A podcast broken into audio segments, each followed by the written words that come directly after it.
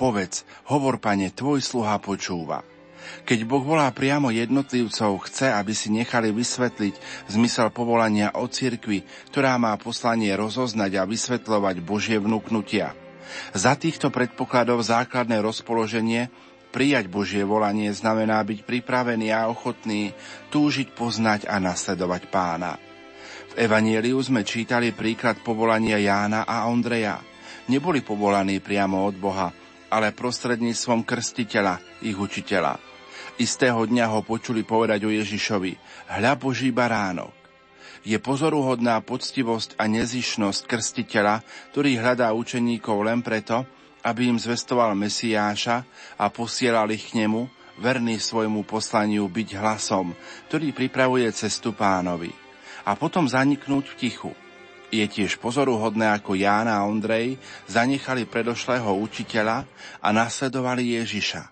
Dozvedeli sa, že on je Mesiáš a to im stačilo, aby ho nasledovali a snažili sa priviesť aj druhých.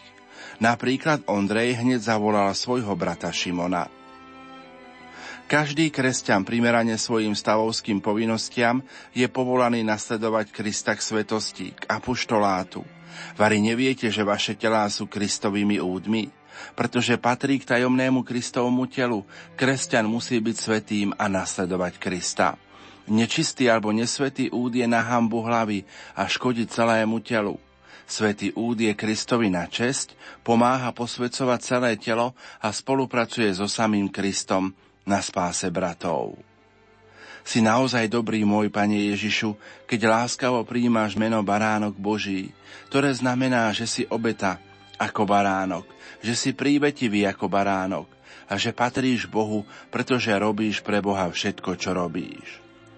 Aj my sme obeta podľa Tvojho príkladu, milovaný Ježišu, obety z lásky k Tebe, celopali na Tvoju počesť. Keď sa umrtvujeme, celkom sa zriekame seba samých, aby sme sa rozdávali len pre Teba. Zabúdame na seba úplne a zasvecujeme všetky chvíle života úsiliu, aby sme sa Ti čo najviac páčili.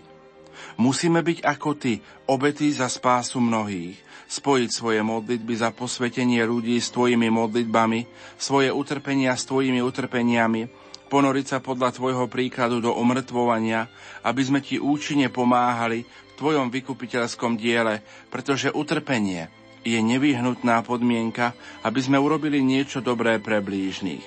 Ak pšeničné zrno nezomrie, neprinesie úrodu. Ježišu, tvoje prvé slova k učeníkom boli poďte a vidte, to je nasledujte ma a dívajte sa, napodobňujte a nazerajte. Posledné slová boli nasleduj ma.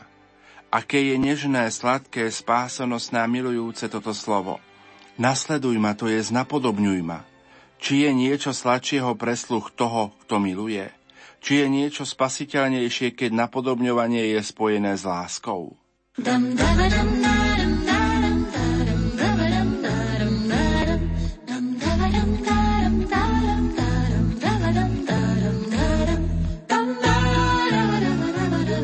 da da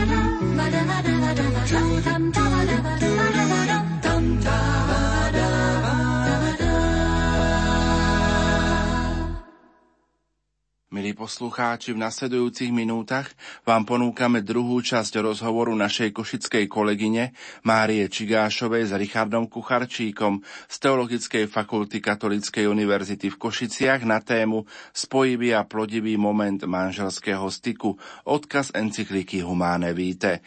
Nech sa vám príjemne počúva.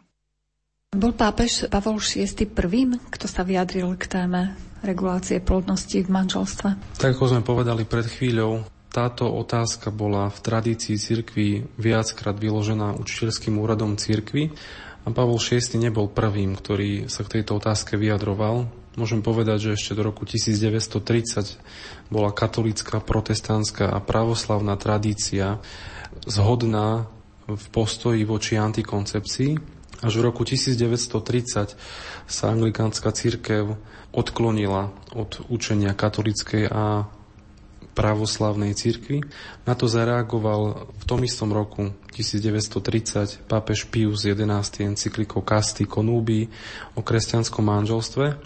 Následne tie ďalšie kroky, spomínali sme sexuálnu revolúciu, antikoncepčnú pilulku, ktorá oddelila sex od plodnosti, od osoby, od lásky a začala chápať sex ako začala chápať e, cieľ sexu, ktorým je potešenie. Nie plodnosť, ale potešenie. Plodnosť začala chápať ako príťaž.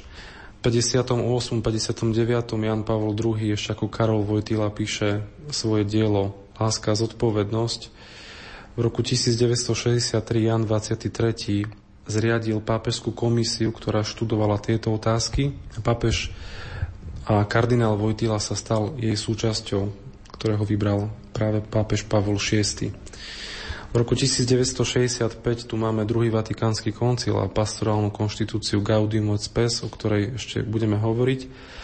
A až v 68. teda v čase sexuálnej revolúcie prichádza Pavol VI s encyklikou Humane Vitae. Vrátim sa ešte k, tej, k tomu takému hlavnému východisku, z ktorého vychádzal aj pápež Pavol VI, a to k druhému vatikánskemu koncilu.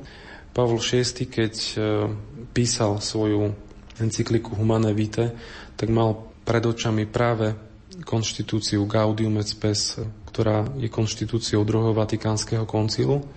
Je pravdou aj to, že papež Pavol VI tieto otázky riešil aj v rámci druhého Vatikánskeho koncilu, ale následne sa rozhodol, že otázku ohľadom regulácie plodnosti otázka ohľadom regulácie plodnosti nebude súčasťou dokumentov druhého Vatikánskeho koncilu, ale že bude predmetom samostatnej encykliky. Keď ale píše encykliku Humane Vitae, tak má pred očami predovšetkým body 50 a 51 spomínanej konštitúcie Gaudium et Spes, kde hovorí o tom, že Cirkev pripomína, že medzi Božími zákonmi týkajúcimi sa na jednej strane odovzdávania života a na druhej strane pestovania právej manželskej lásky nemôže byť skutočný rozpor. Čiže prakticky to isté, čo potom neskôr pápež Pavol VI zopakoval, nemôže byť rozpor medzi odovzdávaním života a pestovaním právej manželskej lásky. Môžeme povedať slovami encykliky Humane Vitae, nemôže byť rozpor medzi spojivým a plodivým významom ľudskej sexuality. Encyklika Humana Vitae vzbudila v cirkvi obrovský rozkol. Mnohých manželov sa toto učenie osobne dotklo. Mnohí sa mu vzbúrili, mnohí kňazi, ale i manželia pápeža Pavla VI. obvinili, že jeho učenie nezodpovedá súčasnej realite, že norma cirkvi je vzdialená od života a potrieb konkrétneho človeka. Je tomu tak? Pavol VI, keď píše encykliku Humane Vitae, odvoláva sa na pastorálnu konštitúciu Gaudium et Spes a takýmto spôsobom sa snaží ladiť aj svoju encykliku ako pastorálnu, aj keď to priamo takto nenaznačuje. môžeme ju označovať ako pastorálnu encykliku a pastorálna znamená tá, ktorá má pastoračnú starosť o konkrétneho človeka. Pavol VI teda nemal nejaký, nejakú potrebu vychádzať s tak revolučným učením o ľudskej sexualite von na verejnosť, ale skôr mal pred očami konkrétne otázky konkrétnych ľudí, ktoré ho trápili a ktoré, ktoré počúval ako pápež a svojou encyklikou Humane Vitae chcel dať odpovede práve na tieto otázky. V bode 3 svojej encykliky hovorí Poznáme podmienky dnešného života, tiež význam manželského styku pre súlad medzi manželmi a pre ich vernosť jedného k druhému. Čiže keby hovorí, že vieme, v akých podmienkach žije dnešný človek, vieme, aký význam má dnes manželský styk pre súlad medzi manželmi a pre ich vernosť. A ako keby popisuje v tom istom bode akýsi tlak, ktorý, ktorý ako pápež pocitoval. Tlak, ktorý formuloval v otázke. Nebolo by teda na čase vykonať revíziu doterajších etických noriem? Najmä keď sa uváži, že ich zachovávanie sa už neobíde bez obetí, niekedy aj hrdinských, heroických. Čiže ako tu Pavol VI popisuje ten tlak, ktorý cítil z dola, tlak, ktorý bol vyjadrený v otázke, že už by možno, že bolo aj na čase premyslieť tie isté etické normy, ktoré církev už možno opakuje bez toho, že by im rozumela. A zvlášť preto, že, že túto normu ani nie je tak ľahké žiť. Častokrát e, ju žijú iba možno nejakých zopár ľudí a aj u tých si to vyžaduje veľké obete a častokrát hrdinské skutky. V bode 20 takisto potom vyjadruje, učenie církvy toto učenie cirkvi sa bude mnohým zdať ťažko uskutočniteľné alebo vôbec neuskutočniteľné. Čiže on si bol vedomý, že nevychádza na trh s nejakou populárnou literatúrou, ktorá bude svetovým trhákom, ale vyšiel, bol si vedomý toho, že vychádza s encyklikou, ktorá sa stretne s nepochopením a s nepriatím. Napriek tomu túto odvahu v sebe mal. Môžem povedať, že ani pri Pavlovi VI nestali zástupy ľudí, ktorí ho podporovali v tom, že aby túto encykliku napísal. Už sme spomínali, že sám zvolil za vhodné to, aby nebola súčasťou druhého vatikánskeho koncilu, ale vydal ju ako samostatnú encykliku. A tú odvahu, ktorú Pavol VI mal, e, ju mal vďaka, môžem povedať, dvom ľuďom. Jedným bol kardinál Karol Vojtila, ktorý bol súčasťou tejto komisie, ktorá študovala tieto otázky a druhou osobou bol kardinál Meissner. Keď ale Pavol VI píše túto encykliku, bol presvedčený, že napriek tomu, že toto učenie sa môže zdať ťažko uskutočniteľné, ba niekedy až neuskutočniteľné, bol presvedčený o tom, že tento zákon a túto normu je možné plniť. Že táto norma je splniteľná a je potrebná pre človeka. Jan Pavol II teológii tela hovorí, kto si myslí, že koncil a encyklika neberú dostatočne do úvahy ťažkosti prítomné v konkrétnom živote, nechápe pastoračnú starosť, ktorá stála pri vzniku týchto dokumentov. Týmto ako keby naznačuje, že koncil a encyklika nevznikli len tak, ale vznikli ako odpoveď na otázky človeka. Tak ako celá, celá teológia je celá teológia tela je odpovedou na otázky, ktoré Kristovi kladli farizei, saduceji, tak ako Kristovo učenie na vrchu o tom, že cudoložstvo nie je problémom tela, ale problémom srdca, bolo odpovedou konkrétnym poslucháčom, ktorí stáli pred Ježišom, tak aj táto encyklíka, tak aj tento koncil bol odpovedou na otázky konkrétnych ľudí. Môžeme to možno tiež prirovnať k príbehu Krista a Samaritánky, kde ten konkrétny život bolestný mal asi piatich mužov a ten, ktorého máš teraz, nie je tvoj muž. Môžem povedať, že tu vidíme to osobné stretnutie Krista s bolesťou tejto Samaritánky, ale Kristus jej odpovedá pravdivo. Tá pravda bola tá, ktorá ju dokázala oslobodiť. A aj Pavol VI, keď píše túto encykliku, ktorá je charakteristická touto pastoračnou starostlivosťou alebo starosťou. Môžem povedať, že celou encyklikou chcel dať jednu veľmi hlbokú a skutočnú odpoveď, ktorá by apelovala na to, po čom človek túži a čo hľadá. Encyklika sa snažila hľadať dobro človeka. Čiže na jednej strane sa Pavol VI snaží pochopiť človeka a na druhej strane chce dať odpoveď nielen takú nejakú povrchnú alebo fádnu, ale chce dať odpoveď, ktorá by bola hlboká a ktorá by odpovedala na jeho najvnútornejšie a najhlbšie potreby, ktoré má. Jan Pavol II, reflektujúc Humane Vite, prechádza k ďalšej téme, a to k téme zodpovedné rodičovstvo. Čo je to teda zodpovedné rodičovstvo? Ako to máme vnímať? Jedna úvod je potrebné rozlíšiť pojmy zodpovedné rodičovstvo a plánované rodičovstvo. Termín plánované rodičovstvo je dnes moderným termínom modernej sexuálnej výchovy a je to veľmi redukovaný pojem, ktorý sa obmedzuje iba na reguláciu plodnosti a túto častokrát reguluje nejakými mechanickými antikoncepčnými prostriedkami. Termín zodpovedné rodičovstvo definuje Pavol VI v svojej encyklike Humane Vitae a odvoláva sa aj na spomínané body 50 až 51 konštitúcie Gaudium et Spes.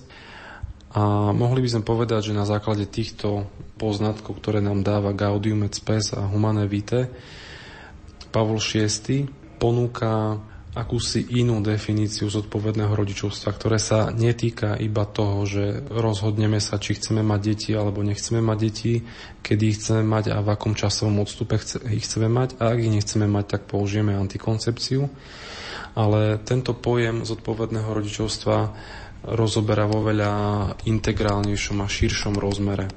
Pavol VI zdôrazňuje, že to, koľko rodičia budú mať deti, v akom časovom odstupe ich budú mať, je ich zrelým úsudkom, ich zodpovedným úsudkom ich osobného svedomia. Čiže oni sami majú poznávať, koľko majú mať deti, v akom časovom odstupe ich majú mať. Tu je prejav tej Božej dôvery v človeka, že Boh dal človeku rozum a slobodu a v žiadnej kresťanskej knihe nie je napísané, že kresťanská rodina znamená veľká rodina.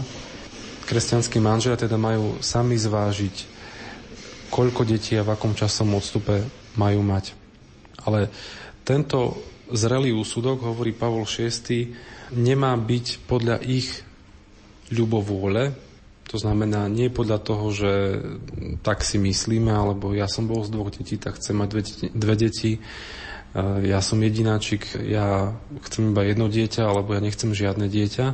Čiže nie na základe toho, že si to tak myslia, alebo tak si to predstavujú, ale Pavol VI pridáva, že majú sa rozhodovať o počte detí s kresťanskou zodpovednosťou a s úctivosťou voči Bohu pritom cituje Gaudium et Spes.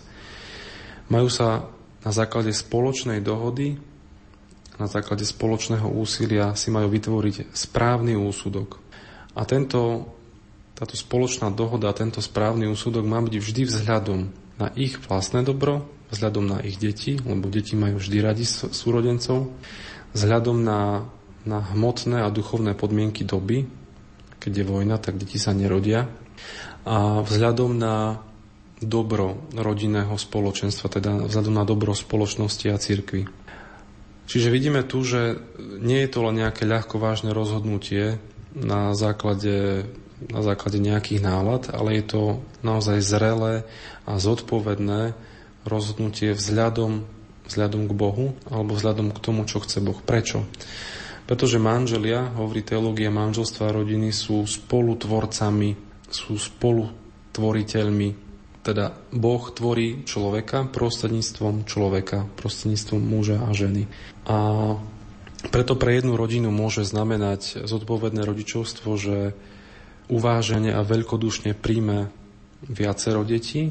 Pre inú rodinu zodpovedné rodičovstvo môže znamenať to, že z vážnych dôvodov sa v nejakom čase, buď dočasne alebo na neurčito dlhú dobu, vyhnú narodeniu prvého dieťaťa, pretože mo- možno momentálne nie je dobrá chvíľa na to, nie je na to vhodná doba, alebo manželka už má dosť. Ale to, čo tak veľmi chce Pavol VI zdôrazniť, je, že je potrebné, aby manželia v tomto uvažovaní hľadali tú Božiu voľu a uvažovali, čo chce od nich Boh ako od manželov.